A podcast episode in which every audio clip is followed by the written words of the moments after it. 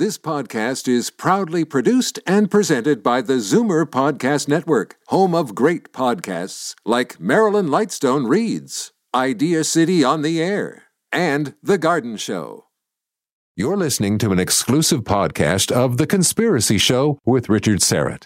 Heard every Sunday night from 11 p.m. to 1 a.m. on Zoomer Radio, the new AM 740. You're listening to an exclusive podcast of The Conspiracy Show with Richard Syrett. Heard every Sunday night from 11 p.m. to 1 a.m. on Zoomer Radio, the new AM 740.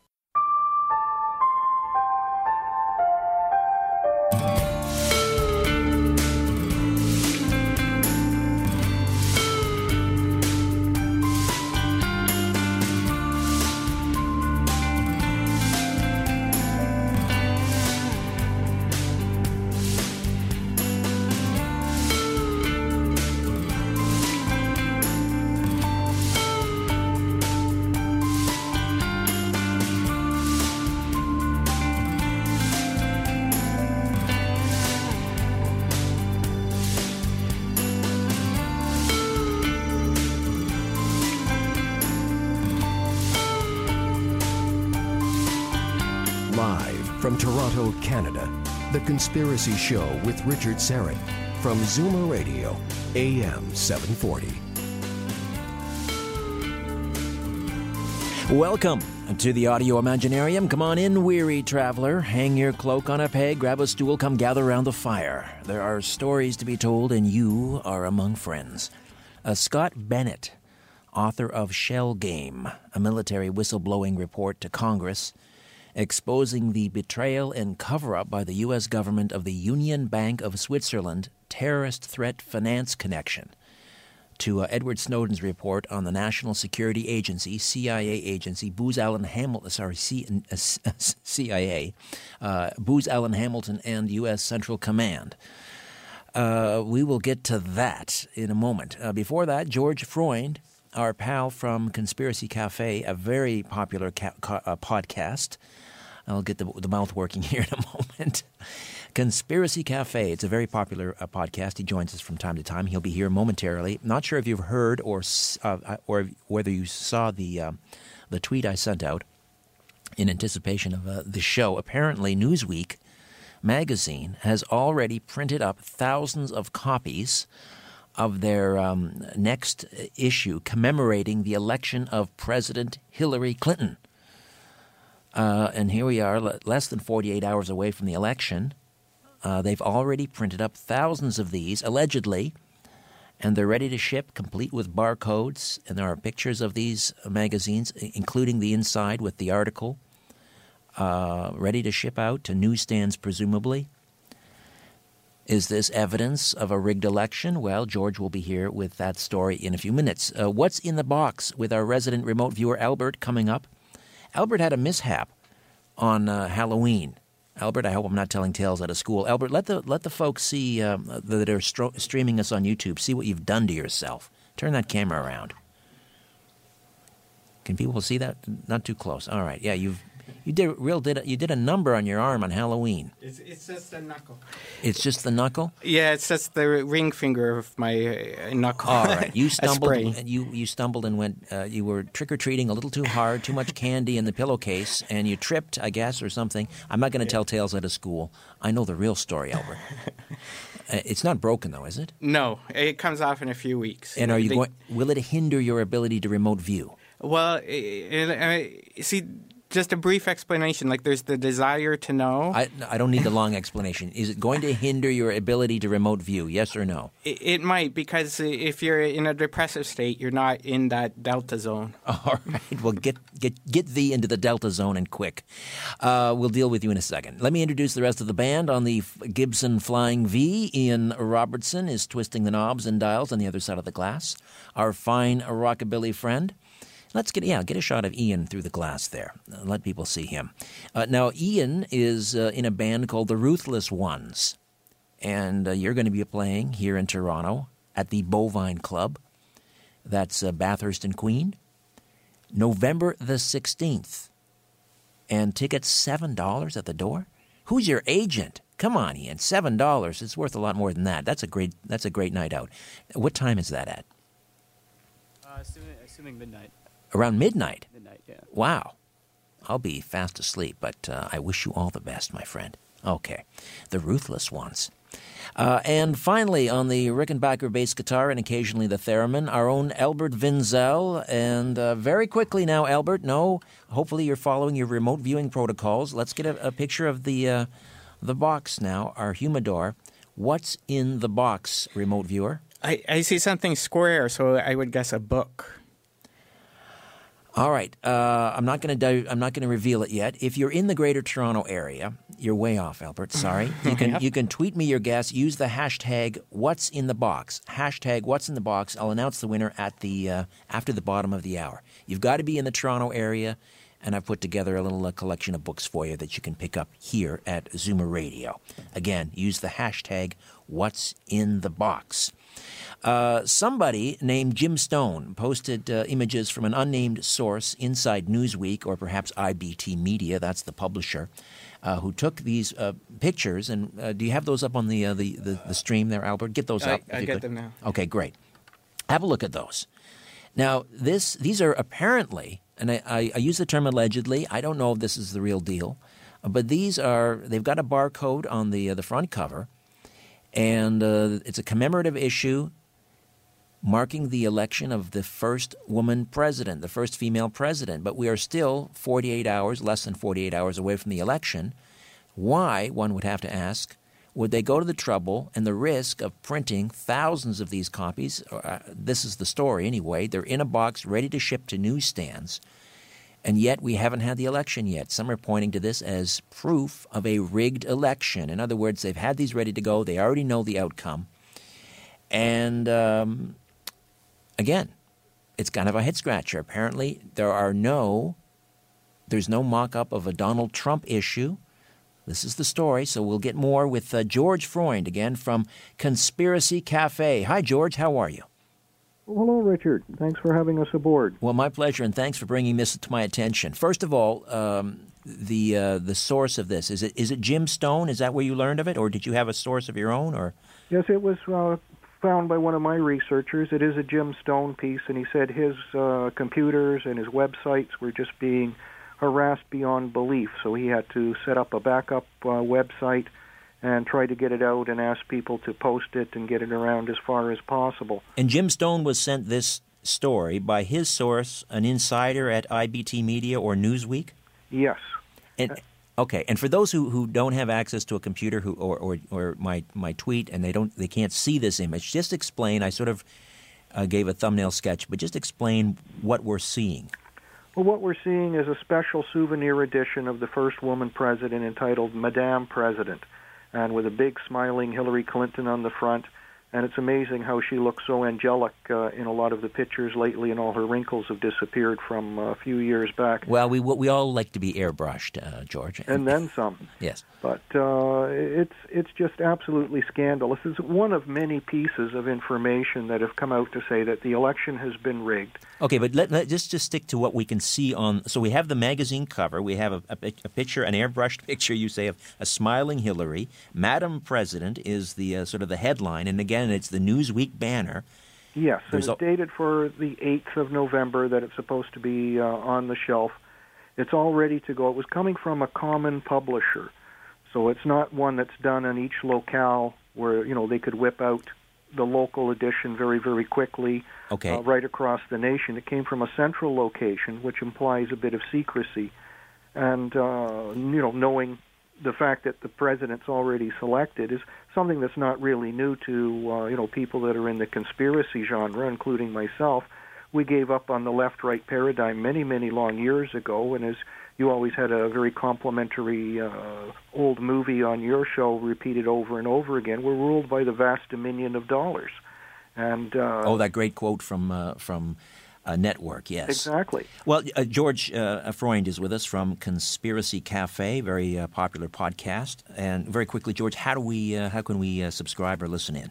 Well, you can always Google my name. I'm everywhere. And uh, one of the other things to do is just uh, do the conspiracy and George, Toronto, or something like that. You'll always come up with me. But the actual website is conspiracy-cafe.com. Okay. And I also have a backup website myself because I get denial of service attacks from time to time. I'll bet you do. And let me just spell the last name for people too, too who are googling you. It's George, and then F R E U N D, F R E U N D, or conspiracy-cafe.com. Now back to the magazine. So it's we see this magazine. It's in a box, and there appear to be others underneath it. Then there's another picture of the magazine opened up to an inside article about Hillary. So, That's correct. and why are you convinced, George, that this is not a hoax? I mean, it's possible that is it not possible that, that Newsweek simply printed up what they call a mock-up? That's what they used to call them anyway, mock-up. Uh, just in case she's the winner. Maybe they have a mock up of Donald Trump, uh, a commemorative President Trump issue.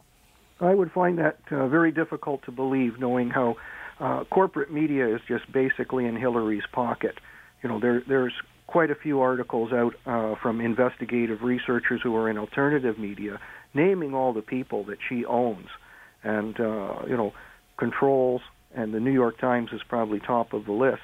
But uh, I can't see in any way, shape, or form they do a Donald Trump commemorative uh, edition. Well, aside from you know the the possibility, and listen, I, I think there is some credence. To, I think the mainstream media has demonstrated they are in the tank for Hillary.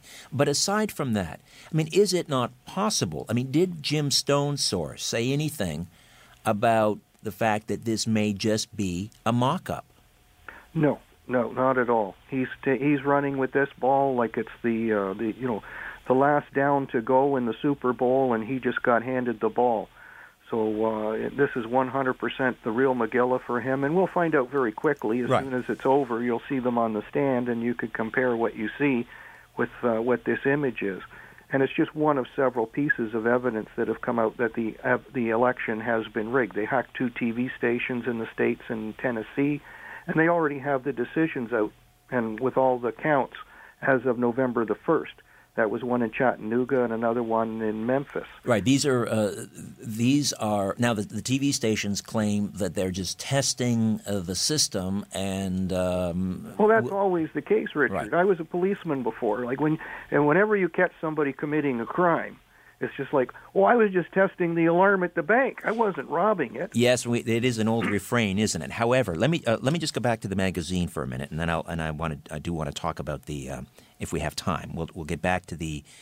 Uh, again, this is Jim Stone's website, and he has apparently hacked into the software firm based in New York.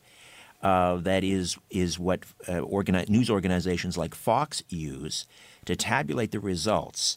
Uh, and what Jim Stone is claiming that they've already they've already got the um, uh, again it's rigged. He's he's saying uh, they already have the final numbers, and then what they do to make it look like uh, they're sort of tabulating it as the num- the results come in. There's an algorithm in there to make sure that the, the, the totals equal the final result. Uh, but let me get back to the magazine for a moment. And uh, again, this insider that took pictures as these magazines are being ready to, to, be shipped out, this commemorative Newsweek issue featuring Madame President Hillary Clinton on the front cover, again, prior to the election actually taking place. The other one thing that, that people could argue is, and Albert and I were discussing this before, and I think he makes a good point. They could look at the polls. They could look at, for example, um, who was that gentleman we had on David Rothschild? PredictWise. PredictWise, who says it's in the it's in the bag. It's 80-20. This isn't a poll, but this is his formula. It's 80-20 that Hillary is going to take this election. It's not a huge risk if they print it up. You know, IBT Media is a huge company. Uh, final word. I mean, they could just simply say, you know, we're going to get ahead of the story. We're going to get ahead of the game, and we're going to have this ready to go. She's going to win. Why not? Why not just go ahead and print the issue?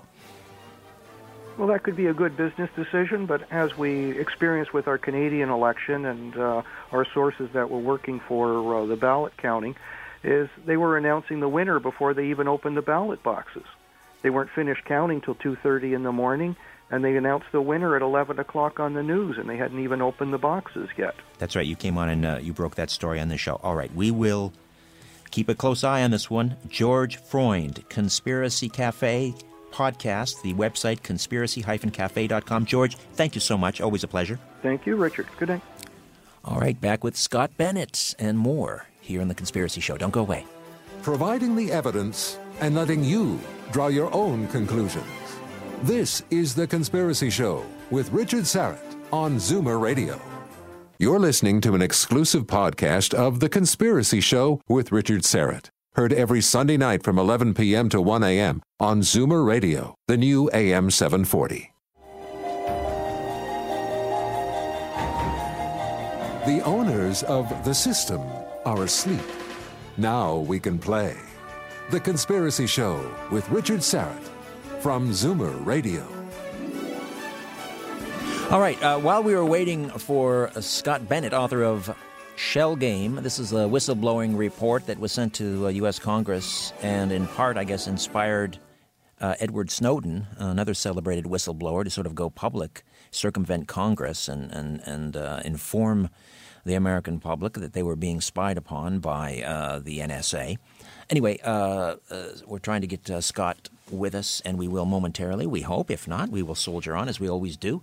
Uh, just, I was going to do this in the um, in, a little later, but I'm going to do it now. I got the most remarkable package from Australia today, and uh, so it comes in this kind of a, a what do they call a, a post pack, like a FedEx thing and again, it's from Australia. And then inside, it's you know nicely uh, uh, like butcher's paper wrapped in a nice twine. And so I open it up, and it's a book. It's an old hardcover book, almost looks like a first edition. Uh, the Water Babies by Charles Kingsley. And I thought, well, why would someone press, send me that? But then, can you see this, Albert? On the uh, all right?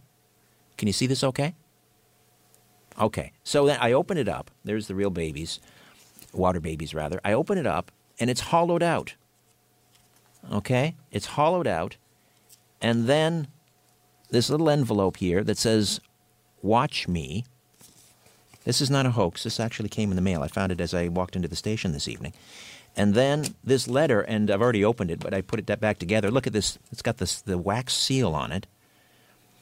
And then, as I said, it's hollowed out, and inside there's this picture of me. So, I open up the letter. Uh, the Conspiracy Show with Richard Syrett, care of Zoomer Radio, of course. Dear Richard, you have been identified by the World Fairy Society as having made potential contact with fairies. The evidence hidden within this book suggests this may have been ongoing for some time now. As a PFC potential fairy contact, I believe you may hold information that relates to a recent fairy sighting by teenagers in Westbury, Tasmania. We need your help. It is critical that we find out who she is and how she came to be in Tasmania before it's too late. If you or anyone in your community knows something about uh, something and can piece together the evidence my granddaughter Willow has uploaded to the internet, you must tell us. Please help us to unravel the mystery of the Westbury Fairy unfolding now at westferrysociety.org. Don't forget to identify yourself to other PFCs using the hashtag hashtag Westbury Fairy. Uh, before you jump to conclusions, we need your help. Kindest regards, Arthur Beck, founder, World Fairy Society. A lovely letter. And uh, then, so I open up the uh, the form le- or the uh, the little envelope here, and it's a little USB key. Can you see that, Albert? All right. So maybe I'll uh, can I send that home with you, Albert, to check that out? Tell me what's you know find out what's on there. Anyway, so that's I don't know. What is, is this like a chain letter or something? Yeah, What do you think? Hmm? Hope it's good luck. Well, I don't know. It's interesting anyway, but they went to a lot of trouble. Look at this book. They've hollowed out and they put my name there or my picture there. Anyway, I you know, I, I love getting mail like this. It's a mystery. Wrapped in a riddle, dipped in a chocolatey coating. Okay.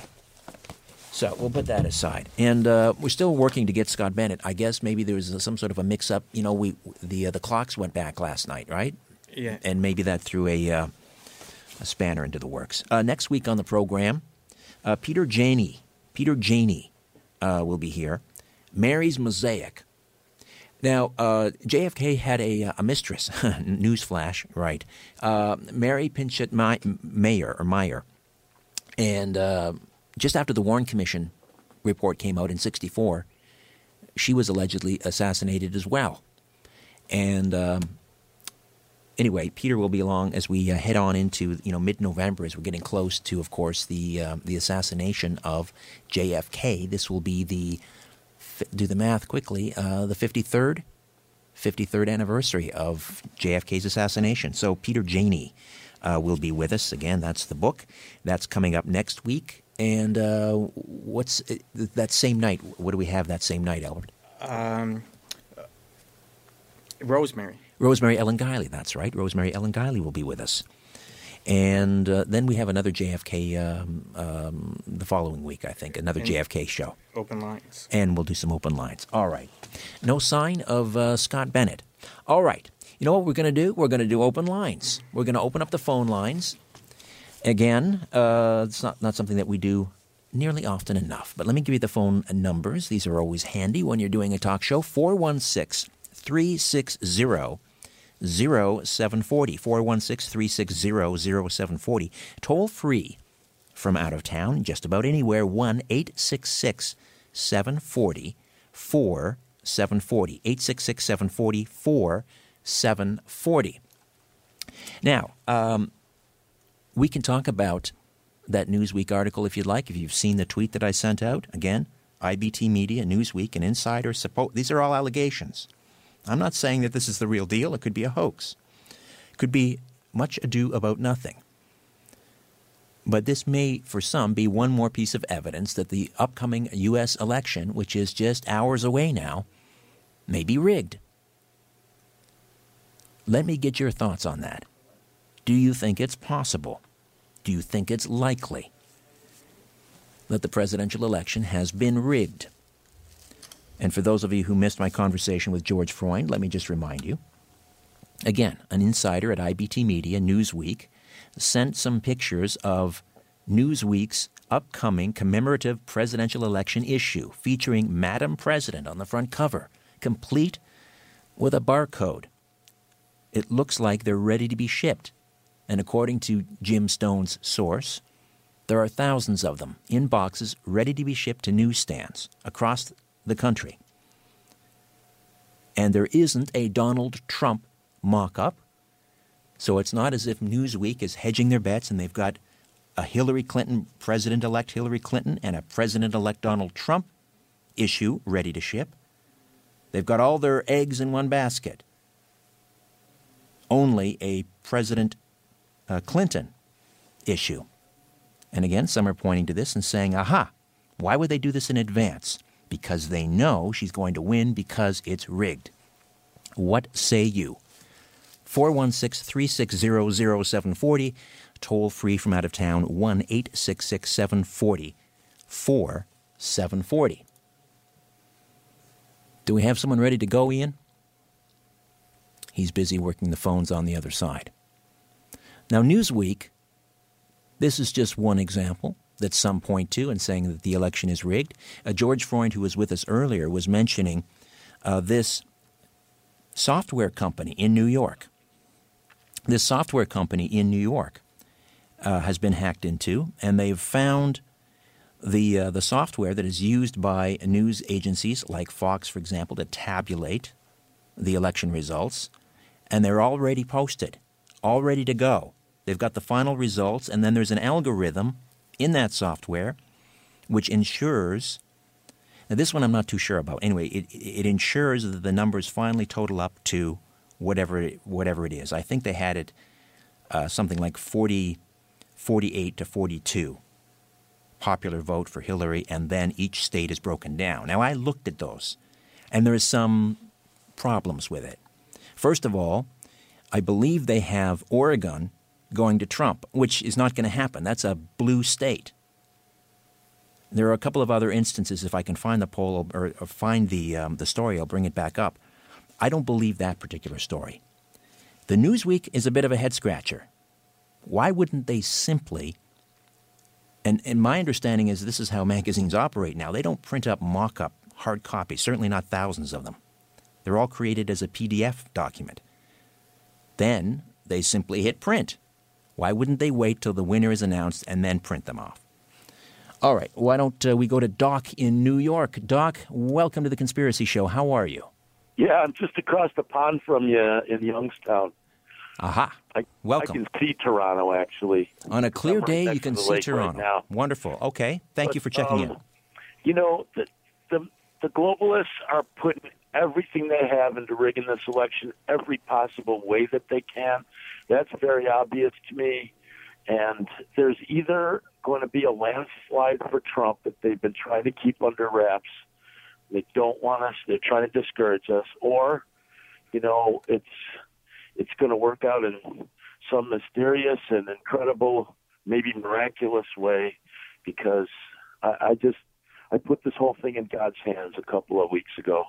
It has been a roller coaster ride. I can't believe, you know, for me personally, how I've I have just totally been emotionally uh, drawn into this. Uh, I I just I can't get enough of the coverage, but I I agree that this election, uh, more than any other, has really um, defined you know the, the, the, the, opposing forces, not only in this election, but I mean, and, and, this is largely Trump's doing. And I'm not saying you know you know vote for him or don't vote for him. I'm saying as a result of Trump being in this election, being the loose cannon that he is, being someone who doesn't play by the rules, he has enabled this veil to be peeled back, and now we're talking in the mainstream about things that we normally talk about only on shows like this, and that is We, now we're hearing terms like the globalists versus the populists, and that's exactly what this election is. And, and that's not a conspiracy. Thrown a lot of light into some pretty dark corners, and he has flushed a lot of spooks out of the darkness. No question. And let's be honest. I mean, he has some dark corners, to say the least, as well. Uh, Whatever you say about him, he's not a criminal. Well, whatever we say about him, right? I mean, I, I am not going to stand here and say that he's you know that uh, the the other allegations at some point you know, against him. Hillary I'm, is a criminal. She what what she did is far worse than than um, than the Rosenbergs who got the electric chair in 1953. I find her her recklessness uh, with national security documents to be beyond reckless, and uh, I would agree it should. I don't. I'm not going to say she deserves the electric chair, but what what I think we can both agree on is she should not have access to to, uh, to, to top secret information. That would disqualify her from holding office. She, well, she cannot be right briefed. Now. They took away her national security briefings about a week ago, and she doesn't get those daily briefings anymore. But um, you know, her maid, the story that came out today, her maid has her password for her email account and was printing out That's right. top secret emails for her to read. Yes, the fact that Comey, and again, for those who missed it, uh, Comey has um, concluded. Now, tell me how they go through 650,000 emails in eight days. Uh, this is, you know, to me, this off, this really stinks. Obviously, the Department of Justice yes. would not let him read those emails. All they were looking at was the metadata. Right. He is. He has uh, basically said, you know, I'm not changing my position since my July statement, and case closed. Uh, but what about this mutiny in the FBI that supposedly forced his hand to come forward and reopen it? What's going on there? I don't think we've heard the last of this. No, I don't think we have. And there's a there's a whole army of hackers out there, you know, who are going to feed stuff to Assange, or, you know, it's it's definitely uh, a large. There's a lot of people out there who know that this is our last chance to free our government from the globalists and and the you know the the people who have hijacked it, the the political elite. Well, the problem is we have less than 48 hours, and uh, I don't. I, I, was tweeting earlier about the fact that uh, you know Hillary Clinton could um, could eat a baby alive on national TV, and it wouldn't it wouldn't make a difference. Uh, Doc in New York, thank you for checking in from Youngstown. I appreciate oh, Richard, it. you're one of my favorites. I, you know, I've been listening to this station um, because I just couldn't get enough of you on Coast to Coast. I appreciate that. Thanks so much, Doc. Good to hear from Bye you. Bye now. Bye bye. All right, uh, Ian, who do we have next? Because my screener's not working. Keith is checking in from Rochester. Keith, good evening. Yes, Comey's a dirty cop. What about the 25% of us Trump supporters who will never accept a Clinton presidency?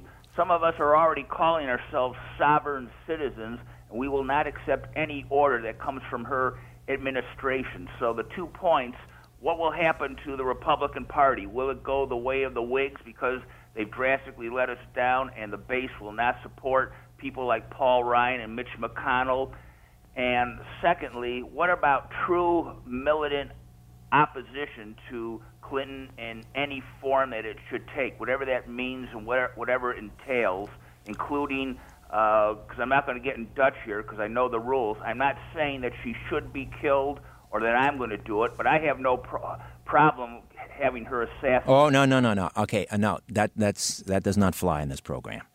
All right, does not fly. Uh, I think Hillary Clinton is odious. I think she's corrupt. I think she is the most corrupt president presidential candidate.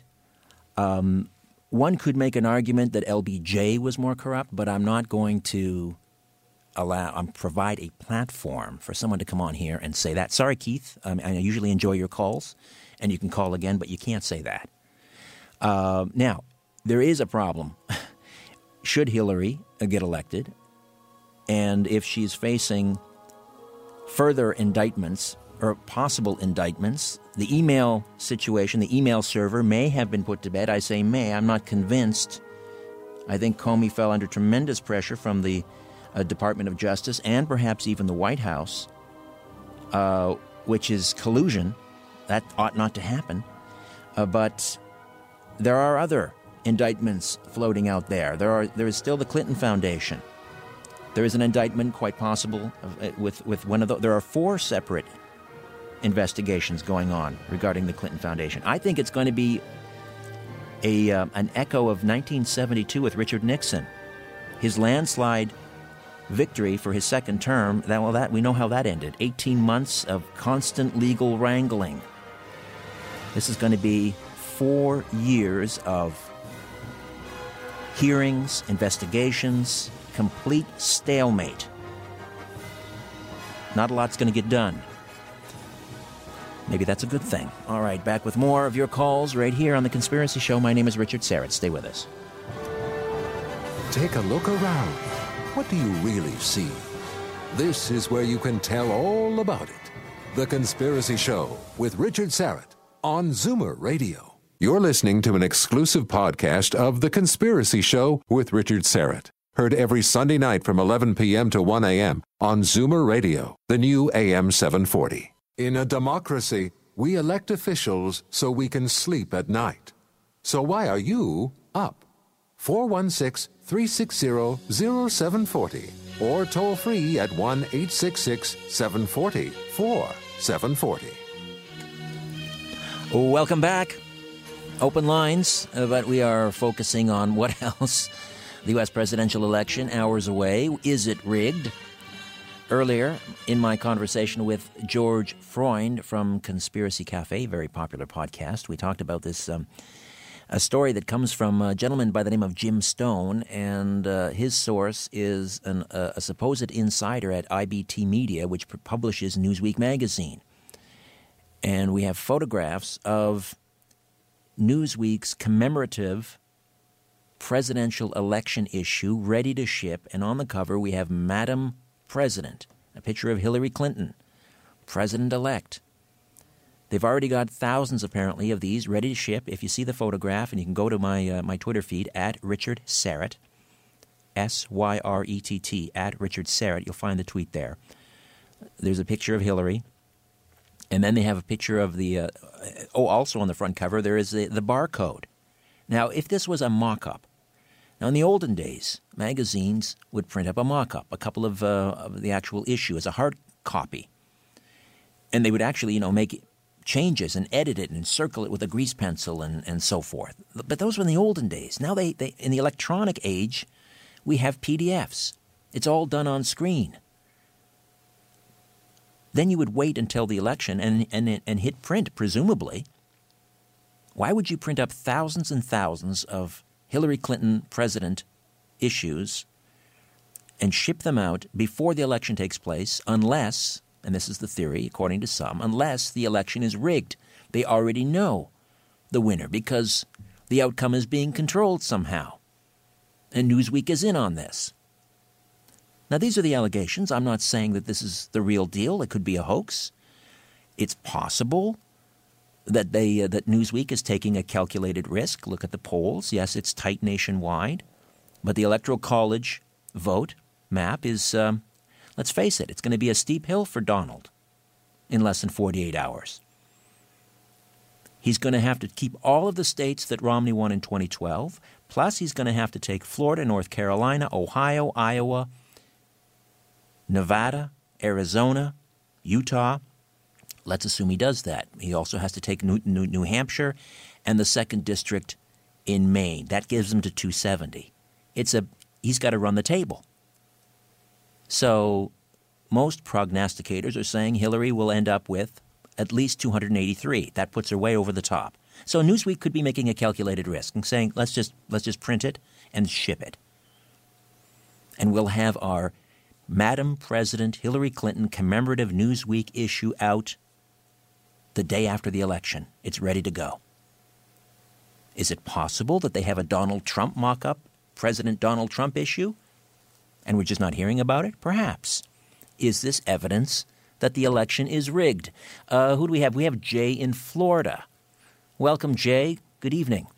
Yes, hello, uh, Mr. Syrett. And um, first, I want to preface this by saying I think them doing this is um, arrogant, presumptuous, and uh, deplorable. At the very least, yeah. If it's not a conspiracy for them to do it, it is. It is rather.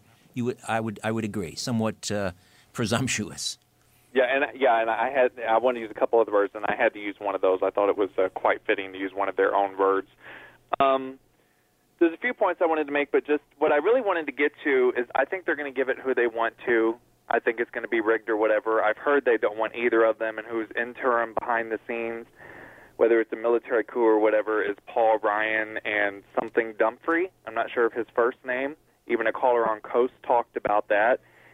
Um, but what I'm worried about, and I wanted to know if you have um, any sources of this, or if you have any knowledge, or you're aware of any of these articles or videos saying that there could be a um, alien invasion that may be partially fake. I don't know if this will include the Project Bluebeam mm. fake rapture or not. Uh, they're saying there will be Al Qaeda attacks in, I believe, Texas, Virginia, and New York. Well, that was a, the states I recall. Yeah, that was a DHS warning, uh, I believe, that came out a few days days ago. Uh, a couple of uh, possibilities: a cyber attack that would um, disrupt the election. Uh, they did mention, and also the possibility of. Well, all bets are off in terms of you know what form this attack could take, but they did mention those three jurisdictions: New York, Texas, and uh, the other one you mentioned, Virginia. Virginia, yeah. You know, it's it's almost impossible to stay on top of all of this stuff. It's coming at you every which way, twenty four hours, uh, twenty four seven. Um, I mean, let's just take one thing at a time. Let's talk about the possibility, because that's what we're sort, that's where we're sort of heading tonight. Is is it possible that the election is rigged? And you're saying that it is. Um, when you say they, I mean, that's always the big question, right? Who are they? You mentioned the military. Um, I, I, don't know because we know that, for example, uh, Trump has the endorsement of something like I, he's mentioned 200, you know, high-ranking military officers that have endorsed him. I think, for the most part, the people in the military are incredibly patriotic. Uh, and yeah, bless them for what they do. Them absolutely, and, them and our police. Absolutely. Yeah, I mean, I, I don't think I don't think the rigging is taking place at that level. Um, is there corruption, you know, in the White House, in the Department of Justice, in the State Department? Absolutely, absolutely, there is. I mean, there is collusion going on. This is unprecedented. Um, so I mean, I guess that's what we have to deal with right now. Never mind Project Bluebeam. Um, we've talked about that uh, from time to time in this program, but just not enough time to cram all of that other stuff on top of what is the most historic presidential election. Well, my other concern is martial law and FEMA. Hmm. Yeah. Well. uh, yeah, that's down the road a spell as well. Sure. I mean, this thing, this could all unravel. This could all unravel. Look at the, the civil unrest that's taking place now in the inner cities. Uh, well, add this on top of it. I think we need to be on high alert and guard until the new president takes the oath. I think anything could happen between now and then. All right, including that's when the new term actually will start. Jay in Florida, thank you so much. Pleasure. Anything could happen, yes, including the president elect taking this, swearing the oath, and being read her Miranda rights, all at the same time. Back with more. Stay with us. You're listening to The Conspiracy Show with Richard Syrett from Zoomer Radio.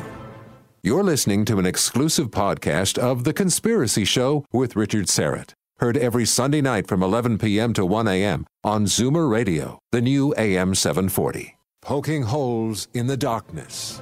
The Conspiracy Show with Richard Syrett from Zoomer Radio. To see the light, call Richard now at 416 360 0740 or toll free at 1 866 740 4740. All right, let's wrap up this uh, What's in the Box. Uh, Albert, our remote viewer, what did you say it was? A book? Yeah, you, I, I saw Square. a yeah, you, you said a book. Oh, yeah, you're way off. But uh, let, let me just, uh, you can, people have uh, tec- texted or, or tweeted rather at uh, hashtag what's in the box. And uh, let's see, we have um, a pen from, that's Francisco Varga, says a pen. Uh, we have a receipt from uh, Mariah. We have a green apple from Sally. Uh, Carlsberg at 84. Tickets to one of your show. A TTC ticket from Chasing Jane. Um, no, sorry, not even close. All right, let's. nobody's close. Uh, open up the box, uh, Albert. Okay, I gotta switch the camera on. All right, Albert's going to uh, switch the camera over. Okay, very quickly with your injured hand there, and there you go.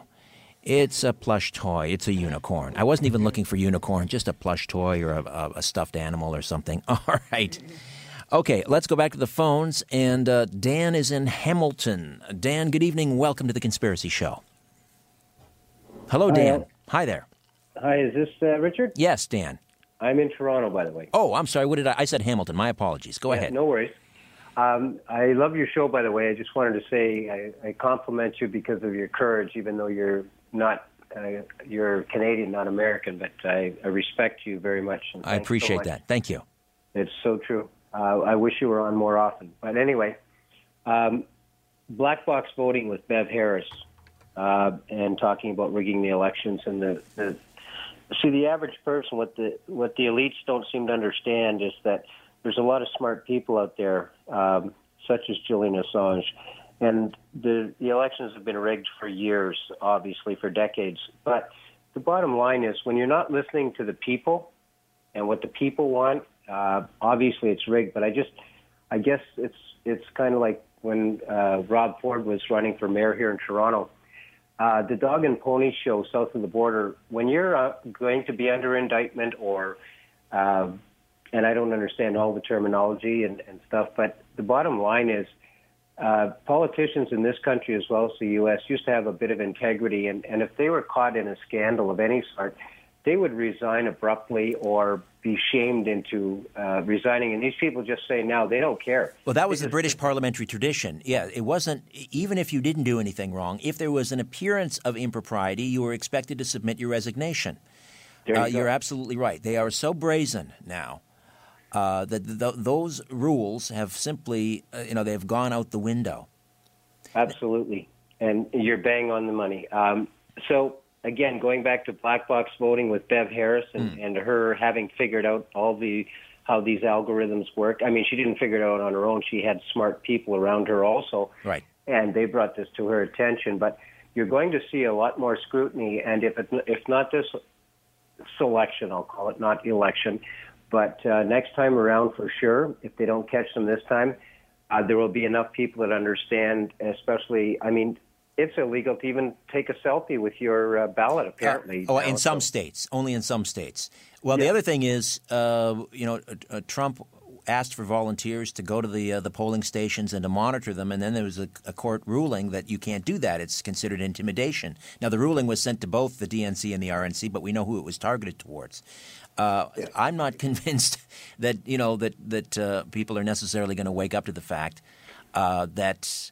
Listen, I don't know for you know for a certainty um, uh, Dan, and, and I may be called naive and so forth. I'm not ready to say for a certainty that there are election irregularities. There are two million uh, deceased persons still on the voter registration list in the United States. There are people that are bust from, you know, we know from, from James O'Keefe's Project Veritas. The DNC has admitted, you, you know, go. they're partaking shenanigans. The question is, is that enough to throw an election one way or the other? I'm not sure. I'm not. I'm not convinced of that. Um, am I worried about uh, voting machines? Absolutely. When you don't have a paper trail, when they can be hacked, it's been demonstrated they can be hacked. That's a problem. Uh, to me, what I'm focusing on right now, and what I am is most what I am most concerned about, is a mainstream media, particularly the Fourth Estate, that has been in the tank for one candidate. If they were in for the other, I'd be saying the same thing. This is the year, to me, that journalism is dead. You're bang on the money. Dan, thank You're you. absolutely bang on the money.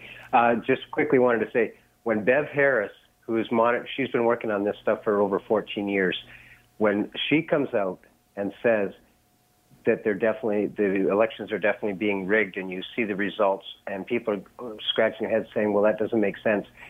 When she says it, I believe it.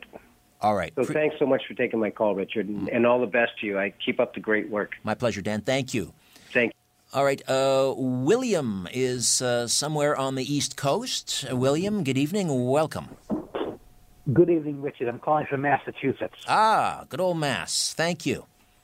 Yeah, I, I have a uh, a little intel for you on, uh, but I want to I want uh, about uh, you know who might have uh, uh, about the uh, the you know the revolt and the FBI, but just uh, in Maine, you're uh, in, up in northern Maine, the second district, That's right. uh, right? It's practically southern Canada, so it's it's something you'd, you'd be interested in. That could come down to it. They're neck and neck up there. That's right. I mentioned that earlier. If that's what that's one of the key. That's one. Uh, that's one electoral college delegate. Uh, he's he's New Hampshire could go Trump's way as well. That's four plus one is five. There's also. Um, I'm not sure which district it is in Nebraska. That's the other state that divvies them up. That's neck and neck. Let's face it. If uh, let's suspend our disbelief and, and assume that the election is not rigged. Uh, if we go by the electoral college map, he needs that second district in Maine. He needs New Hampshire. He needs well, he's going to win Ohio. He's going to win Indiana. He's going to win Iowa. He needs North Carolina, Florida, plus Nevada. Then he has to keep Right. everything else that Romney won. If he does that, then Newsweek is going to eat crow because they're going to have to publish a President uh, Trump issue. That's right. But it's a steep I- hill. That's a steep hill, William.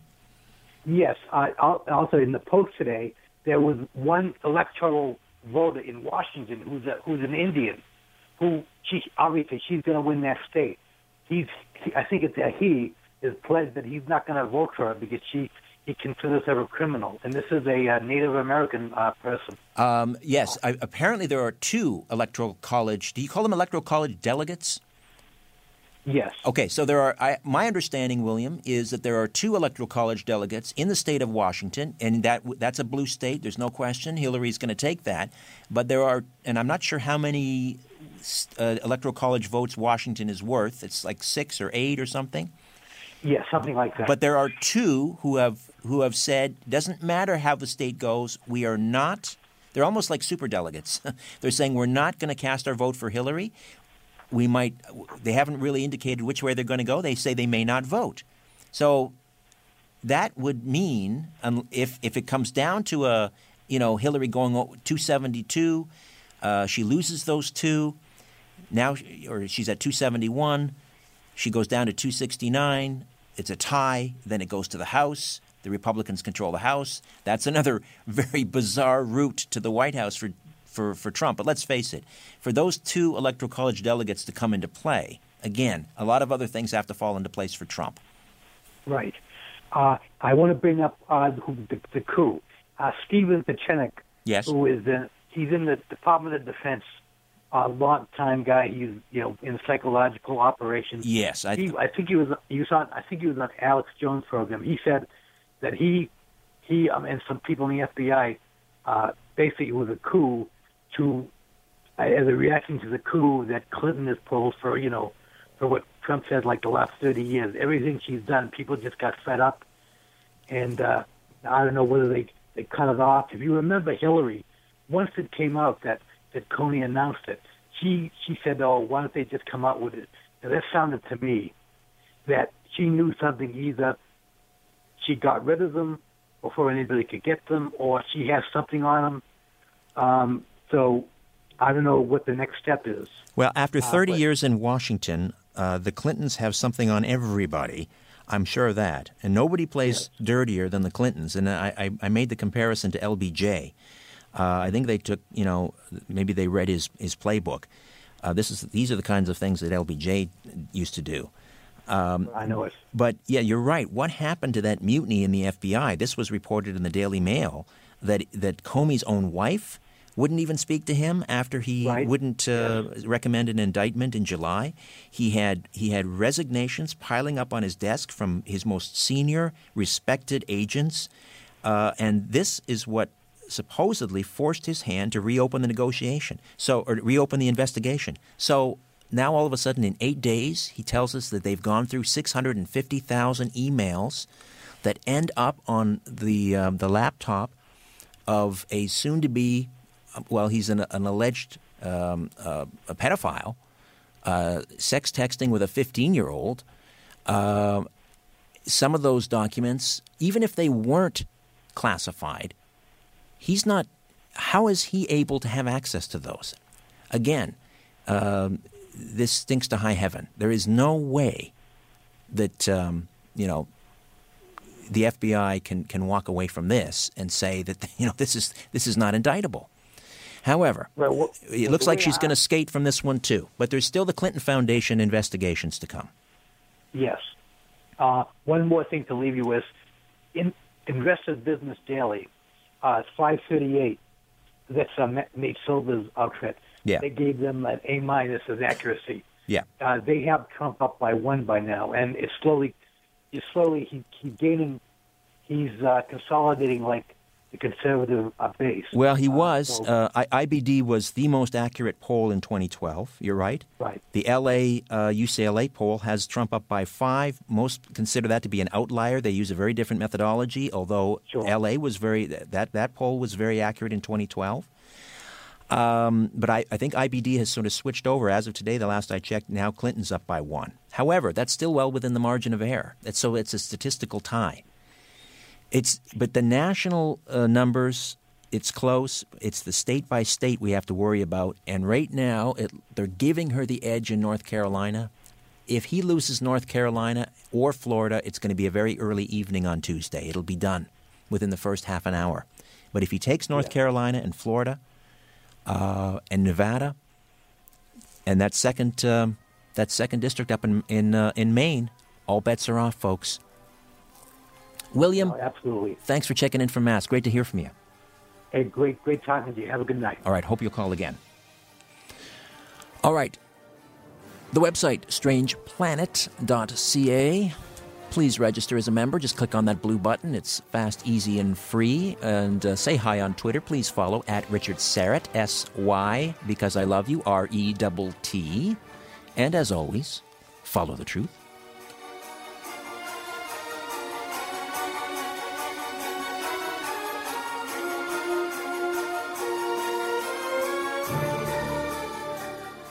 You're listening to an exclusive podcast of The Conspiracy Show with Richard Syrett. Heard every Sunday night from 11 p.m. to 1 a.m. on Zoomer Radio, the new AM 740. Live from Toronto, Canada, Earth. The Conspiracy Show with Richard Syrett on Zoomer Radio. Hey, thanks for inviting me into your home, your long haul truck, RV, camper, taxi, your parents' basement, your loft, that greasy spoon just off the interstate, and your cabin in the woods. A big how do to all of you listening in on our flagship station, Zoomer Radio, here in Toronto. 50,000 watts of peace and love. It's a clear channel reaching way down into the United States, one of the largest broadcast footprints in North America. A hi to all of you listening in on one of our affiliates uh, or to the podcast, of course, on Stitcher Radio, TuneIn.com, iTunes, TalkZone.com. All of you who listen in on uh, one of the apps, the Conspiracy Show app and the Zoomer Radio app, both are free downloads. Uh, and of course, those of you catching us on the live stream on YouTube. Through our HOA or Hangout on Air. And incidentally, if you want to sh- uh, stream us live on YouTube, you can go to my Twitter feed at Richard Syrett, S Y R E T T, at Richard Syrett. Go to the top or near the top of the feed and find the tweet, tweet containing HOA in capital letters. HOA. That stands for Hangout on Air. And you just click on it, and then you're in. So, wherever and however you're listening, I bid thee the warmest of welcomes, and I thank you for your fine company. Uh, the Crop Circle gal, Patty Greer, is standing by. Her new film, Crop Circle Diaries, is uh, currently airing on uh, PBS in uh, Colorado. We'll find out more about that. Um, oh, I, I was going to mention this letter uh, that I received. Let me do that again, just very quickly, because this is kind of an, a cool little mystery. Uh, so, I got this package from Australia. I mentioned this earlier too, but I'll do it again for those of you just joining us. So, I come into the studio. I make a, a beeline for the mail bunk. I go in there and uh, a little a post pack, and then inside, it's nicely wrapped in butcher paper and binder twine. And uh, I open it up, and it's a book called "The Water Babies." And I thought, well, that's strange. Have I joined a book club I didn't know about? Anyway, so then I open it up, and it's hollowed out. Seems to me there was a Robert Mitchum movie they, he'd hollowed out a Bible and he kept a six shooter in there. That's sacrilegious, however. anyway, so inside the, um, can you see that? I don't know. Uh, Albert is left. I hope that's on the, uh, it's, it's on, on the um, webcam. Good. So inside is a little letter and then my picture. And uh, it's got one of these wax seals. Can you see that? A wax seal. Isn't that nice? And then uh, it's, I don't know, maybe I'm just the victim of a chain letter here, but it says Dear Richard, you've been identified by the World Fairy Society as having made potential contact with fairies. The evidence hidden within this book rec- rec- suggests this may have been ongoing for some time now. Uh, we need your help. It is critical that we find out um, about a recent fairy sighting by teenagers in Westbury, Tasmania. They think I'm somehow connected. I don't know. I think it's a chain letter. I haven't delved into it further, but they also sent me a little USB key they said with you know more evidence or more information, and I've uh, given that to Albert, my resident remote viewer, and he's going to check that out a little bit later. All right, uh, one other little housekeeping uh, programming note. Recently, I spoke with uh, George Freund from uh, Conspiracy Cafe. And uh, about this story involving Newsweek allegedly printing up thousands upon thousands of copies of their presidential commemorative issue that's ready to ship to newsstands.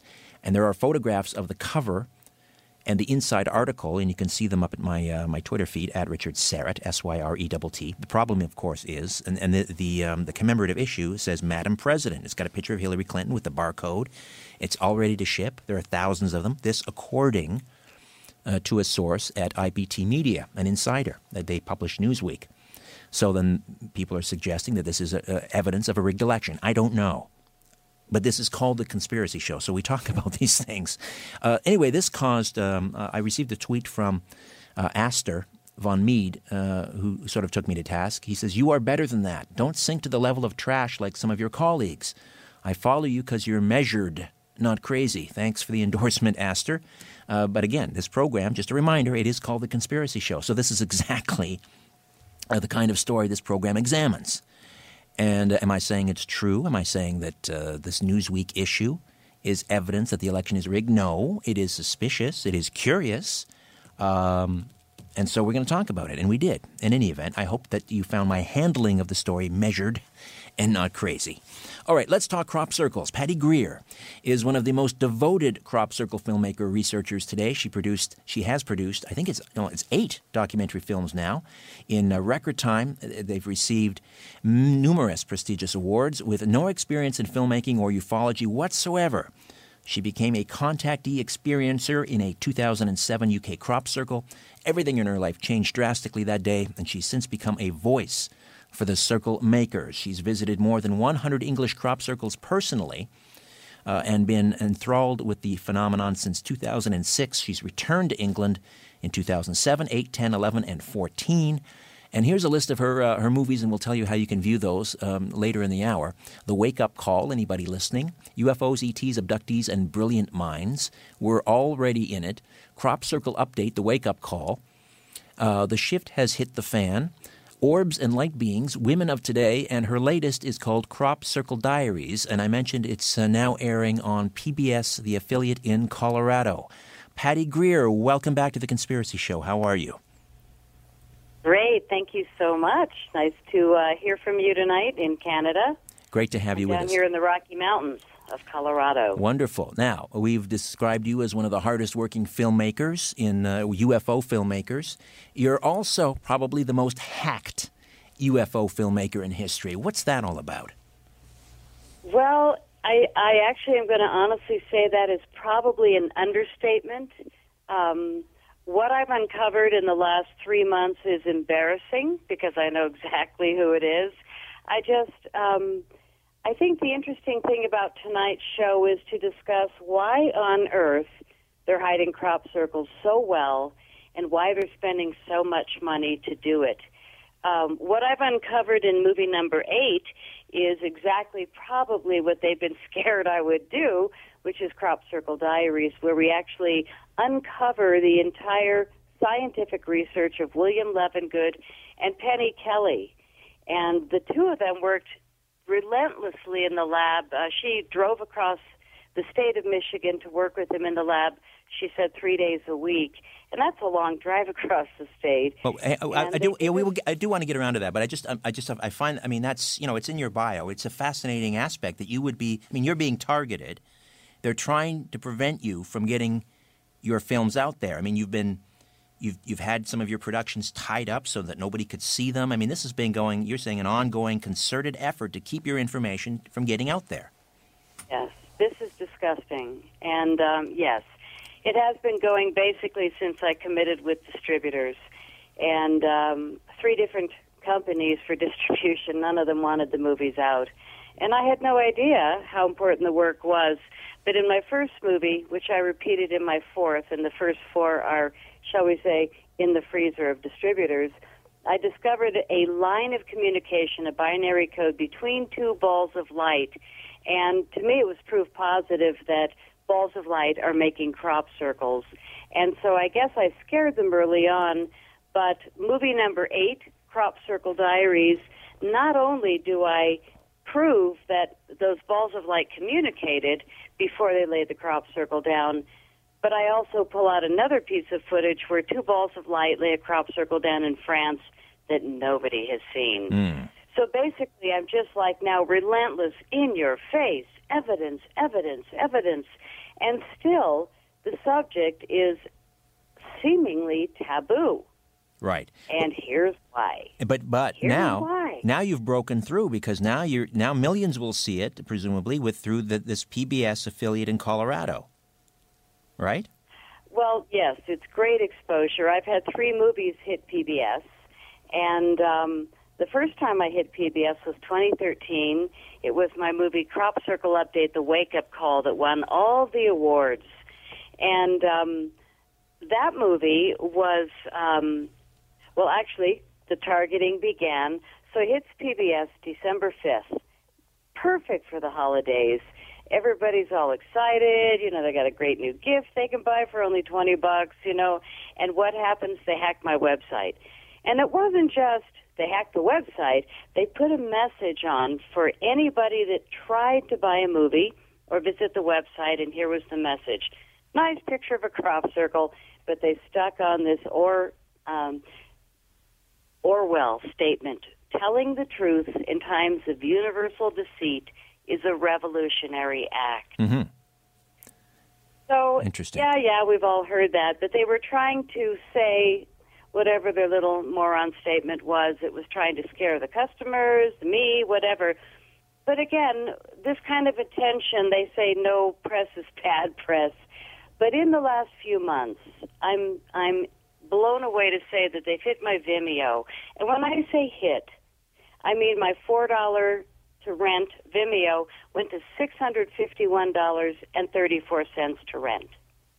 Ah, I see what they've done. Okay, they've gone in there and they've hacked it and they've made it out of reach, obviously, for most people to view it. And the amazing thing was, it was like the fifth hack in a row in the last few months. So I went immediately to Vimeo to see who's in charge. Bang, first name popped up. it was somebody that had written me nasty letters at one of these distributor places. And it was so easy to recognize this is a very well orchestrated situation where they are controlling conscious media and controlling it by shoving out these poor MILAB kids that are saying what they're told. And there's a lot of them right now out in the field being highly, uh, shall we say, um, orchestrated to be the leaders. You know, they're being told what to say and um, they're saying it. And they're at all the gigs, and now all the gigs are infiltrated, the UFO conferences in America.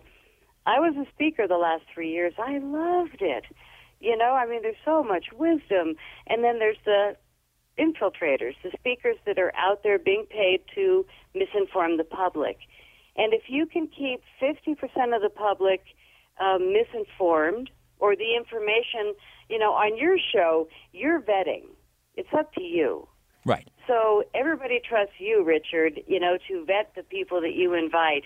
But these events have now sold to different hands, and the vetting is, um, it's just a much lower frequency. So um, I'm looking forward to the next.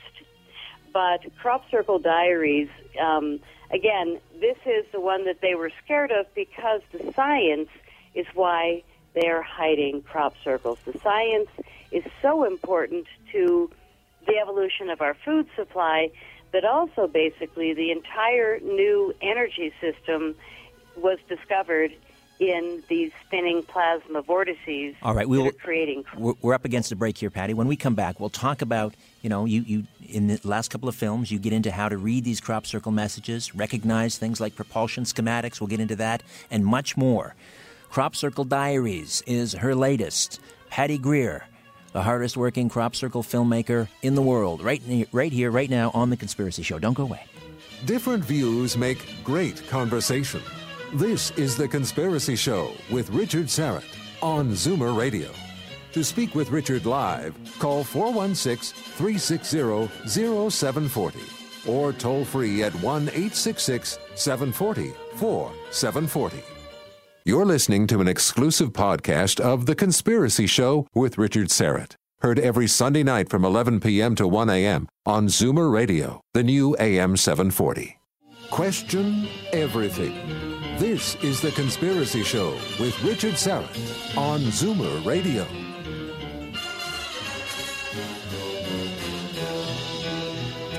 All right, welcome back. I just uh, received a, a call from Scott Bennett, who was to join us earlier, and um, we couldn't connect. And Scott called in, apologized. Apparently, he was uh, he said his email was hacked, uh, and he thinks it was the FBI. I don't know, but we'll uh, we'll reschedule and try to get um, uh, Scott Bennett on, whistleblower and um, author of Shell Game, and he talks about Edward Snowden and so forth. We'll we'll uh, we'll resched. All right, Patty Greer is with us, the Crop Circle filmmaker, researcher extraordinaire. Her website, pattygreer.net. Pattygreer.net. Her newest uh, film is called The Crop Circle Diaries. And um, you mentioned um, Lefty Levengood. Um, certainly, you know, uh, a, a hero, uh, I would say, to you, and a mentor and uh, an inspiration. But for those not familiar with uh, Lefty Levengood's work, tell us a little bit about Lefty. Well, Lefty is his nickname. Most people call him William, but you must have been uh, privy. He was a brilliant scientist who studied crop circles and seeds and plants starting 1950s. And he discovered beyond a shadow of a doubt that the frequencies inside crop circles were coming out of the earth. So it was not until I started working with Penny Kelly that I learned that crop circles were no were not coming out of the sky, which I think most people believe that ETs are creating them if, in fact, they're not two guys with boards and ropes or a team of three. Um, but Lefty figured out that his scientific theory behind crop circles was that there's a plasma vortex operating in the field. And a plasma vortex is like a spinning tornado of different kinds of frequencies, sometimes up to 10 different kinds of energies. And these plasma vortices travel in pairs, usually counter rotating pairs, and they come out of the earth crop circles almost always happen on a ley line, a direct line between two sacred sites, and sitting over an aquifer of water.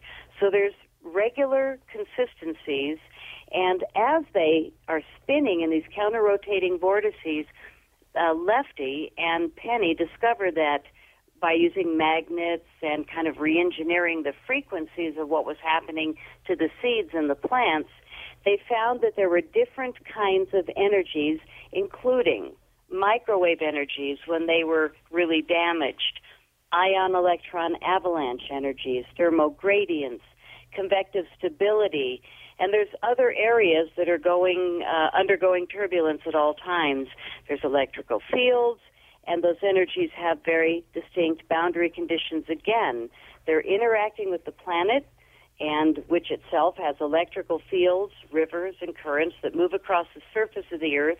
They are always there, and they are always going to interact. And so they discovered that in America, which really surprised me, the crop circles had even stronger energies because across the Great Plains they had all these winds, and the winds really pick up the earth energies and maximized the frequencies.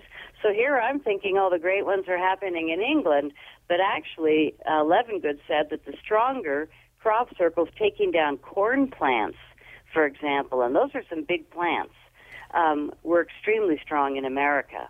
Ah, So and, that there were many surprises. and he was a um, biophysicist. I mean, he studied plants, right? So he did he, and he was was he the first uh, to to to note the the um, the effects on the on the plants and the different yields. For example, the plants, the seeds inside the crop circles would produce greater yields. Was that Le- Lefty's Yes. work? That was Lefty's work.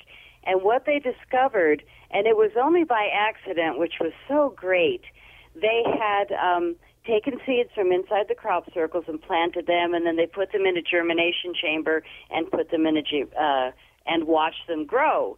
And nothing much happened, and so he took some of the seeds and he just stuck them on his desk.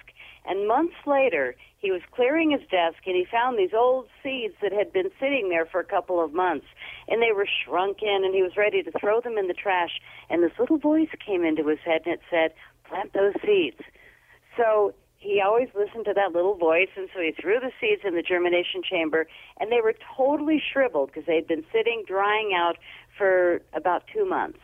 And lo and behold, remarkable.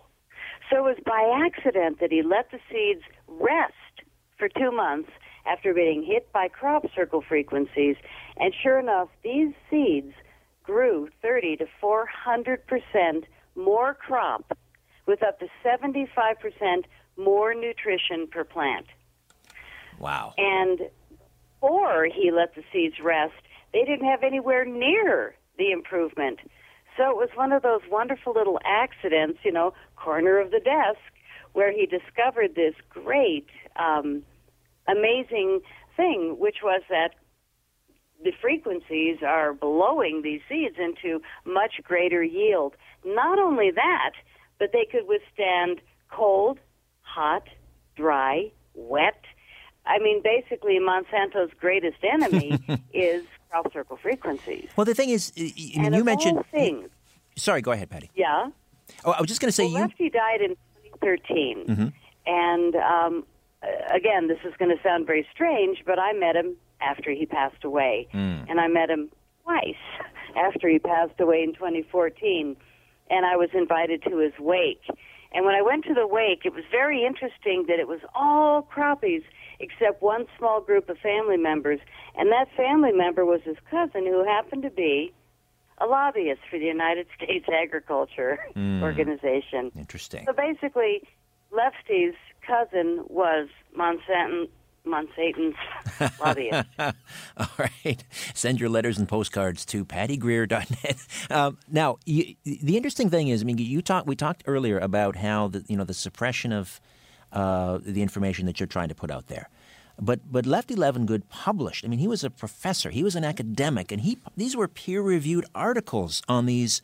Uh, you know these crop formation plants and the the, anatom- uh, the the anomalies of these. You mentioned the higher yields and so forth. These were peer-reviewed articles. in the uh, published, you know, in the early '90s, I think. So, I mean, what was? Why is it then? You know, here we are, 25 years later, and people are saying, "Well, I don't. This is all nonsense. These are peer reviewed. That's the gold standard." Yes. He wrote in over 40 different he wrote over 40 different articles in major science periodicals and Nature and Plants. Um, and it was incredibly well orchestrated how they created this ridiculous debunk that they did on Lefty. And what they did was when he went for his PhD, at the last minute, when they had the committee of three people, they pulled one of the committee members out at the last minute and stuck in somebody who was obviously working for the troll zone, and that man hated Lefty.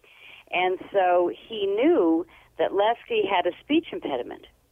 But it only happened when he got extremely um, agitated. So this man shows up at the last minute. He throws Lefty this project that he had been working on for like a decade, could not figure out how to answer this plant analysis. So he said to Lefty, if you can figure this out, you can pass your PhD, knowing that he thought that he couldn't. And Lefty just went on, and he studied it. Uh, he said he didn't eat for 30 days. He just went face down, and sure enough, put the coordinates together, and he figured it out. Came back to the committee and delivered the answer, and lo and behold, it was correct. And the man got so angry that not only did Lefty figure it out, but he also then was going to get credit for what that man had hoped to get credit for. And so he got in in Lefty's face. He was like finger on the thymus, you know, tapping on his throat, saying you you know, yelling. And Lefty just started um, going into his agitation state, and all of a sudden he couldn't speak. And the guy knew exactly what he was doing. So he yells at Lefty in his face, If you can't speak, we won't give you the PhD. And son of a gun, Lefty couldn't speak. And he walked out. He said it was the closest he ever came, the only time he ever considered suicide. And he walked out and he said, It's just paper. Uh, what I need is the education, not the letters. And he never went back. Hmm. Well, but they used that to the discredit media him. Yeah. used the fact that he had signed his name, Dr. William Levengood, on a couple of things, and they used it against him, and they said he's a fake, he's a phony, and they actually got away with it. Ah, so in other words, the peer-reviewed articles now, in many people's minds, has been discredited. Because he said doctor and he wasn't, yeah. Right, right. But what happened after that was that the in the Washington D.C. Um, uh, what's it called? The Science Foundation. They called him and they wanted him to come and do the National Science Foundation. Invited him to come and do and explain his theory on the uh, the evolution of glass, its consistency. And they said that he needed a PhD, which he found in small print, and he wrote back and said, I am so sorry, but I didn't get the letters behind my name. And they wrote back, Sir, with all due respect, you either need the letters or the education. And, sir, with all due respect, we consider you fully educated to be a doctor, and you are invited to come, and we consider you a PhD. So he did sign his name occasionally, Dr. William Levengood. And like I said, a few people used it against him, and people fell for it. Hmm. Unfortunately, there's the Rockefeller dude Uncle Larry that came and paid a couple of people nicely to be the faces that spoke for crop circles. They debunked everything. They told everybody, look left, look right. and um, Lefty's work was basically skimmed until I came along. So here I am, this troublemaker, and uh, I've made eight movies in ten years. Talk about trouble. But, you know, I wouldn't have been so relentless had they not shown me how important it was by all this hacking. Right. And I mean Amazon, YouTube, Vimeo, website, website store. I'm getting hit with 1,200 bad bots a day. On the website. PattyGreer.net, the uh, the website, and the uh, the latest is the Crop Circle Diaries, which is airing on uh, PBS in Colorado. I believe it started airing, airing in August and will air. Is it kind of like periodically throughout 2017 as well, right? Correct. Yeah, I always give them a full year. When they say, "Can we?" It's like, "Heck yeah!" Play it as much as possible. All right. You You're know, saying for me, you're hinting this might be Yeah. your last Crop Circle film. Is that true? There's no more questions. I mean, I've made eight. But Crop Circle Diaries completely nails the science, plus the balls of light making the crop circles. Now, again, this to me is the most important uh, footage ever seen. Is the Oliver's Castle footage where two balls of light spin over a field and lay the field down in seconds. I think most everybody in your audience has seen the footage, but um, unfortunately, lovely man Colin Andrews told the world it was fake, go back to sleep. And everybody still is sleeping. So here comes this girl. I didn't know what Colin did. I didn't research anybody's work, information, misinformation, whatever. And I just started laying in crop circles. When I found the communication, it was completely through a telepathic communication that I found it. It wasn't like I was looking or doing the math or studying. These circle makers are very, very clear with picking the people that are going to be relentless to bring the data forward. And um, I can tell that there's no backing out for me.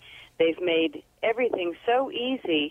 And there have been times where I have had an experience at night, and the very next morning, that experience is in a crop circle in England. Well, I- I wanted to. We'll come up on a break here in a moment, but let's start the conversation now. We'll continue it afterwards, and that has to do with you know we're going back to Lefty's studying of the uh, bioelectric fields, if that's the right word, bioelectric field effects on seeds, for example. But what about other living organisms? When you lay down in, in a crop circle and other people, uh, I mean, are we able to measure? Um, the uh, I mean, is there has anyone done studies on, on the on the effects on the cells in your body? Uh, um, you know, your heart rate, anything like that? I don't know if they've tested the body, but I know they certainly bring in magnetometers, dowsing rods. I use a pendulum, um, you know, but again, you can so feel it. You don't even need devices, you can feel it.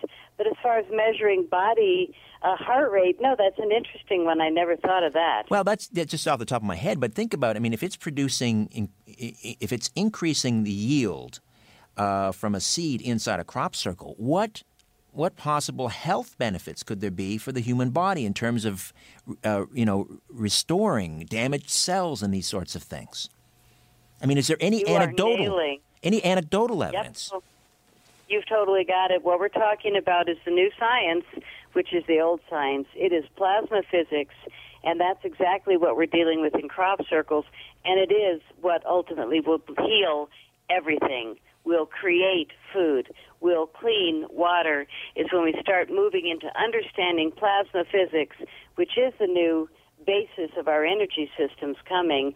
We're going to say bye bye to oil and gas and all these really filthy energy systems and move into the most simple, basic. I mean, it's even simpler than magnetics.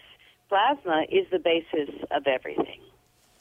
All right, we will talk about um, schematics revealed in crop circles for advanced propulsion systems and uh, and much more with Patty Greer, Crop Circle filmmaker, researcher, and again the website pattygreer.net. Back with more of the Conspiracy Show. Stay with us. Shaking the world and seeing what falls. This is The Conspiracy Show with Richard Syrett from Zoomer Radio. You're listening to an exclusive podcast of The Conspiracy Show with Richard Syrett. Heard every Sunday night from 11 p.m. to 1 a.m. on Zoomer Radio, the new AM 740. The truth will set you free, but first, it will really tick you off. You're listening to The Conspiracy Show with Richard Syrett from Zoomer Radio. Welcome back. Patty Greer is with us. PattyGreer.net. Eight crop circle movies. This likely her last. Crop Circle Diaries. Although, you know, Daniel Craig keeps saying this is the last Bond film. This is the last Bond film. This is the last. So maybe, maybe Patty will. I don't know. I still think there's some more information here that you know. Uh, anyway, we'll uh, we'll get into that, and and uh, that has to do with the technology of these crop circles being communicated to us uh, through these incredibly ornate, complex geometrical designs, fractals uh, that are left in these uh, crops in southern England, across the Great Plains. Uh, I mean, they're everywhere. They're in Scandinavia. They're in Poland. Uh, they're in Australia. They're not too far from where I'm sitting, up in Georgetown, here in uh, the Greater Toronto area. Uh, these crop circles, and and Patty has been documenting them and filming them and churning out documentary after documentary. Crop Circle Diary, she says her last. All right, so let's talk about the um, what is being communicated to us. And you're saying uh, your research is you have concluded these are schematics which are pointing us in the in, in, in into developing certain technologies. Uh, let's talk about propulsion systems. What what's okay. what, what, crop circles point to uh, a a, um, a schematic uh, for a propulsion system? Well, those are two different things. Uh, let's talk propulsion first. Okay. And when you think of a series of crop circles, and I'm going to encourage your audience to go look at the website because on every page of my website, it's just images of crop circles. There's like an image library on every page. So you can get a better idea of what we're talking about. PattyGreer.net. You have a fabulous So website. when you look at a crop, I have to I have to commend you on your website. It's it's a tremendous website. Oh, thank you. thank you. So the the sacred geometry and what is a sacred geometry crop circle? It looks like a mandala. Mm-hmm. It looks like there's a center dot and everything comes out symmetrically from that center. So that is sacred geometry. And when you stick a pin in it and you spin that sacred geometry, all of a sudden the elements change form, change shape. And visually, that spin becomes almost 3D. It also, like I said, changes form and becomes most likely a propulsion device. So a lot of these crop circles, we don't notice their propulsion until you print it, stick a pin in it, and spin it on that pin. And how did you do that? Point. Is that is that done like on on CAD on some sort of a computer program, or how did you figure that out? It was actually a guy in Holland that sent me videos of spinning crop circles. And I was looking at them and I was seeing propulsion. Mm-hmm. You know, I mean, you're, you're, you're in a boat, you know what a prop looks like. You're in a small plane, you know what the prop looks like. And so when you see it spin, it's like when you look at a wheel driving down the road, those fancy wheels and rims, and all of a sudden it looks like it's going backwards, Right. but it's going forward. Right, right. So there's that that hallucination of that sacred geometric spin. That's what happens in crop circles. So when I did my presentations, I would spin like 40 or 50 of them. And after a while, you know, it becomes commonplace where you just want to spin them all because they really do change form. They really do shapeshift. So, yes, I think there's a lot of propulsion being shown to us in crop circles. Here's an example of a schematic, and this one absolutely blew my mind. In 2014, I was filming in England, and um, I went into this crop circle that was gorgeous from the air. Oh my God, it was this really um, unusual pattern, and there were mazes, and then a big like a parachute. It was really gorgeous, and we drove three hours to get there. So we go into the formation, and I can always pick up 10 feet, 20 feet before we're there. The hair stands up on my arms, goosebumps, tingles, and I just look at the crew and say, We're close. We're really close. Hmm. And then bang, there you are. The wheat is laid. It's this big, beautiful swirl down of crop, and it's just meticulous. So sure enough, we get to the formation, and I'm all excited because I'm interviewing Sasha Stone, and we've got a drone flying over, which is great. And I go into the formation with the camera crew, and all of a sudden, I'm looking at my arm, and no chills, no goosebumps, no tingles. And I thought, oh no, we drove three hours. I got all this gear and a crew, and it's a human-made crop circle. Ah, so I didn't say a word.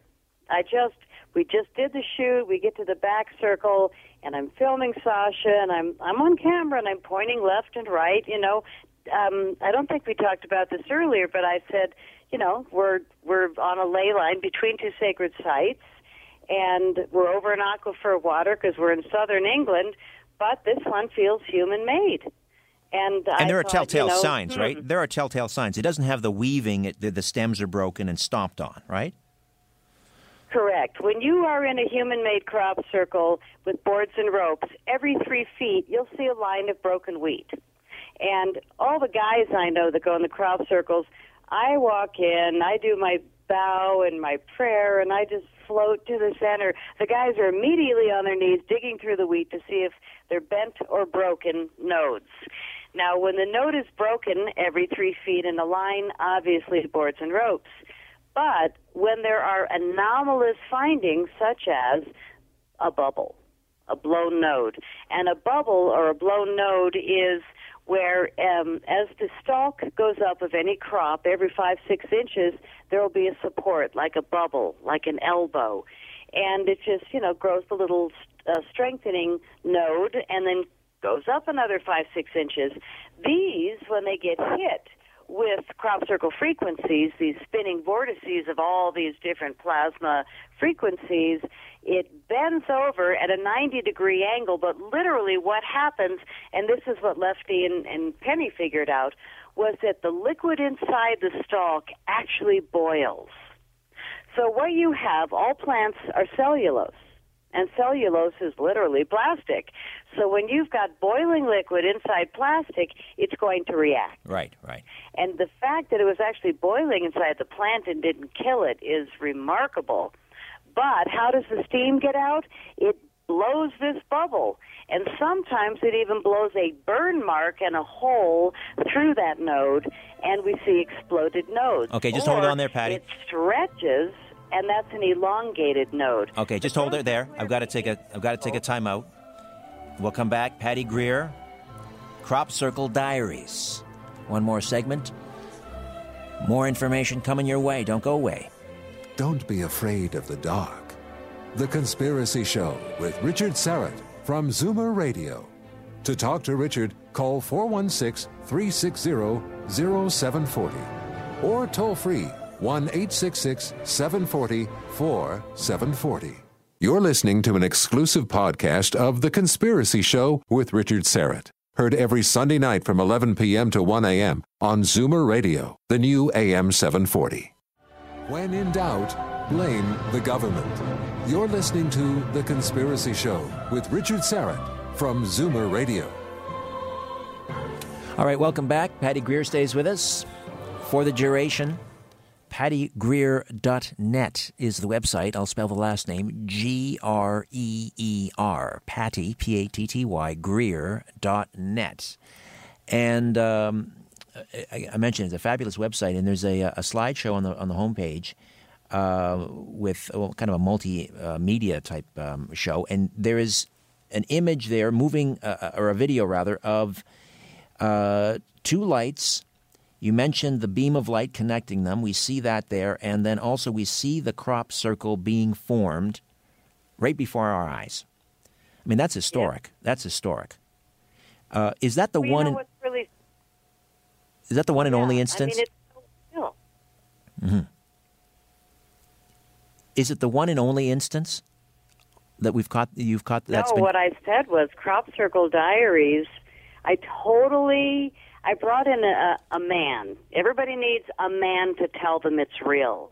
So I brought in Jim Dilettoso from somebody else's movie who gave me permission, and he's sitting there in front of a wall of gear, and it's before he knew I'd ever get access to this footage. But he told the world, and everybody respects him, that Oliver's Castle is without a doubt real, just as real as the Phoenix Lights, and there's no doubt in his mind. And he talks about how um, frame by frame, they proved it's real. So in Crop Circle Diaries, I do believe without a doubt that I proved Oliver's Castle is real. But my favorite thing is once I completely wear you out realizing how real it is, and then I say, well, if that wasn't enough, how about this one in France that nobody has ever seen? And there it is, a brand new video that nobody has seen where two balls of light lay another crop circle down in a completely different country. This one hasn't been debunked. Nobody's been paid to lie about it. And so this movie is so over the top. It's why I said, I don't need to make another crop circle movie. This is the one they were scared of damn it, here it is. World, please watch this movie. It's so important.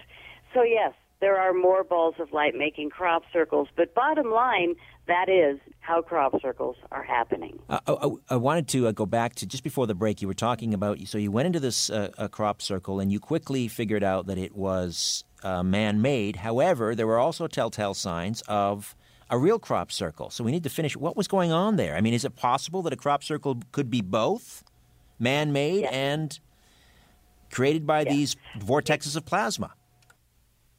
We get to the back of the crop circle. We're filming me and Sasha talking. I'm pointing to the sacred site, so I'm saying it does have the elements of being a real crop circle, but I have no buzz. I have no tingles. I have no goosebumps. And there's these five ladies sitting there. And I said, Do you ladies have anything to say? And they said, Heck yeah, we do. So I turned the camera on them with their permission. The ladies introduced themselves as the team for the QEG free energy device. They said, We were sitting in the Avebury Stone Circle yesterday with our technical team praying for some kind of an acknowledgement from Spirit or the Earth that our device was going to work. And they held up a huge photo of their device and they held up an air photo of the crop circle we were sitting in, it was, in fact, the same. So what we have is a, a, lesson right here that crop circles are coming out of the earth, and sometimes they are mixed with ET technologies. Those, in my opinion, are when I get a big buzz. When you can feel it, the hair stands up, really enhanced electromagnetic energy, and then there's sometimes real crop circles that may even have humans making them with boards and ropes. But what might have happened the night before was those humans got the message from the people that had meditated and prayed. And so the earth is working with human consciousness as well. So some crop circles are human consciousness and the earth. Some are ETs flying over and the earth. Some are all three of us, but the earth is always involved. And this was a piece that I never gave, gave credit to in the past until I studied the research of Penny and William Levengood, and boy, did they nail it. No, this is definitely an earth based, human based, and spirit based multi communication that is from all of us to all of us. It's an incredible co communication crop circle, circles are incredibly real and they're bringing us the understanding that everything is about plasma. And that if you can shift seeds and plants through learning how to measure and manipulate plasma, then you will be able to, like you said, Richard, which was brilliant, shift the plasma field in the human body by rearranging the plasma. So when you've got sickness, when you've got illness, you just figure out how to rearrange your structure. As long as you use plasma physics, you're going to be able to create a much better healing for the human system and also be able to create food, clean the ocean in a matter of seconds, minutes, Penny said, with this technology. This is the next. This is the new paradigm uh, research that's going to come to pass and be really, really important. And unfortunately, it is why I'm being hacked because this is so important. It is so important that they hacked Levengood all those years, and now they're hitting me. But you know what? I'm not going away, and the world is waking up. God bless us all. Cross circles are real, and I hope everyone will see my movies at pattygreer.net. All right. Now, uh, is there evidence or is there are there clues within these crop circles how we can we humans can produce the effects of these uh, plasma vortexes uh, at our, you know whenever we need to whenever we want to And how do we Well, how do we generate this this energy? Um, they created a um, a machine. They created a few machines, and I did see them in the lab. And um, what they did was using magnets and plants and magnets and spinning. They did figure out how to re-engineer the technologies happening in crop circles. So yes, it has been done. Um, it is on the top of my list for humanitarian funding projects is to bring these projects to the public. I wish I was Stephen Greer. I'd be highly funded. This stuff would be out already, but I am Patty Greer working my tail off. And yes, it is totally doable. They did it then, and it does work. They proved with repeated experiments that yes, these technologies do work. This is interesting because um, you you mentioned plasma, and I was in Spokane, uh, Washington, working on another uh, TV project um, this year. I made two trips to Spokane. There's a real um, nest of inventors up there, and one of them is a gentleman by the name of Aaron Murakami, Japanese American. His father uh, served in uh, intelligence. Uh, was worked at Wright Patterson Air Force Base next to the uh, infamous Hangar 18 and Aaron is working on a plasma ignition system, uh, and it's it's not necessarily you know as disruptive a technology as what you know these crop circles might be pointing to. But here's an instance where someone is working with plasma, which could increase you know it's kind of an intermediary step be- between internal combustion engines and free energy. Uh, but you know, here's an example of someone working with plasma. Uh, it could save Mm-hmm. you know 50% on fuel. Uh, another gentleman Oh, up yeah. there in Spokane working with magnets, who's created a motor which uh, which runs on magnets, and he has overturned Lenz's law. So I'm not sure if plasma uh, um, sort of you know comes into effect there, but you might want to check out what's going on in Spokane. Wonderful. Well, I think that it is definitely the basis of all new science. And I think that a lot of the free energy people are definitely working with plasma. Um, you know, when we look at the densities, we've got solids, liquid, gas, air, plasma. Plasma is up there with light. It's the least dense. And it is, again, um, when we learn to measure, then we can manipulate. When we learn to manipulate, then we're going to be able to create absolutely everything. We're all excited about 3D printers. Can you imagine not even needing a machine? When we learn to manipulate plasma, we will be able to be the 3D printer with our consciousness. Create matter with our thoughts. Almost. Um, is it getting more difficult? We just have a few minutes. Is it getting more difficult to get to the crop circles now? Are people reporting that by the time they get there, the you know the men in black, for lack of a better term, are there and they're saying no entrance, no access? Boy, you nailed the right question to end the sad show. it's a happy show with a sad ending. They actually closed our research center this year. After 18 years, our research center in the epicenter is closed. The last few years, when I filmed in 2008, I filmed three movies. I was so followed. My phones were hacked over there. I was scared to death when I left. I got to be honest. I didn't even go back in 2009. The helicopters hovered over my head and another woman blinking a red light on us. I didn't know if it was a gun or a camera, but they circled over us less than 50 feet for about 20 minutes. And I mean, intimidating. And so They today can't it's stop it. They can't explain it, and they can't control it. So they're going to be jealous of us and intimidate us. But you know what? These fields are incredible. The messages are magnificent. We talked about propulsion. We talked about free energy schematics. We also have a tremendous amount of political warnings. We've had pictograms, uh, which is a picture, birds, fish, bugs. The whole summer of 2009 was beautiful birds, fish, bugs, and what happened? BP oil spill the following spring. After 9 11, we had the alien face in the disc. What was the message? Beware the bearers of false gifts and their broken promises. These messages correlate to history. And crop circles are giving us a tremendous amount. In each of my movies, I lay out a lot of crop circles and what they mean. And a lot of them are binary codes, even Morse code, even fission symbols saying no more war in a binary code design. You know, there's everybody has a different talent of mathematicians, code readers, and everybody's going to read different crop circles personally.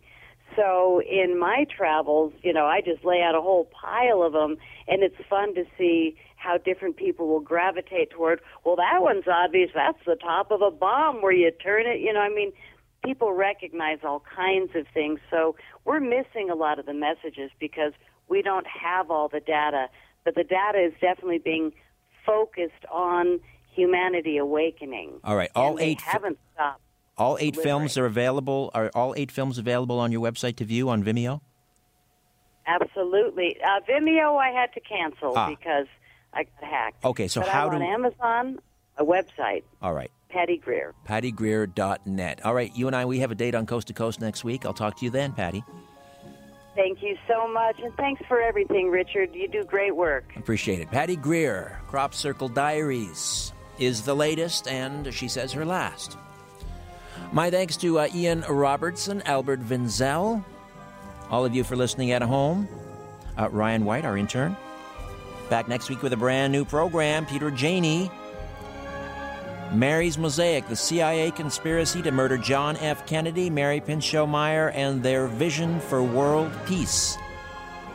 In the meantime, don't be afraid. There's nothing concealed that won't be revealed, and nothing hidden that won't be made known. What I say in the dark, speak in the light. What you hear in a whisper, proclaim from the housetops. Move over, Aphrodite. I'm coming home. Good night.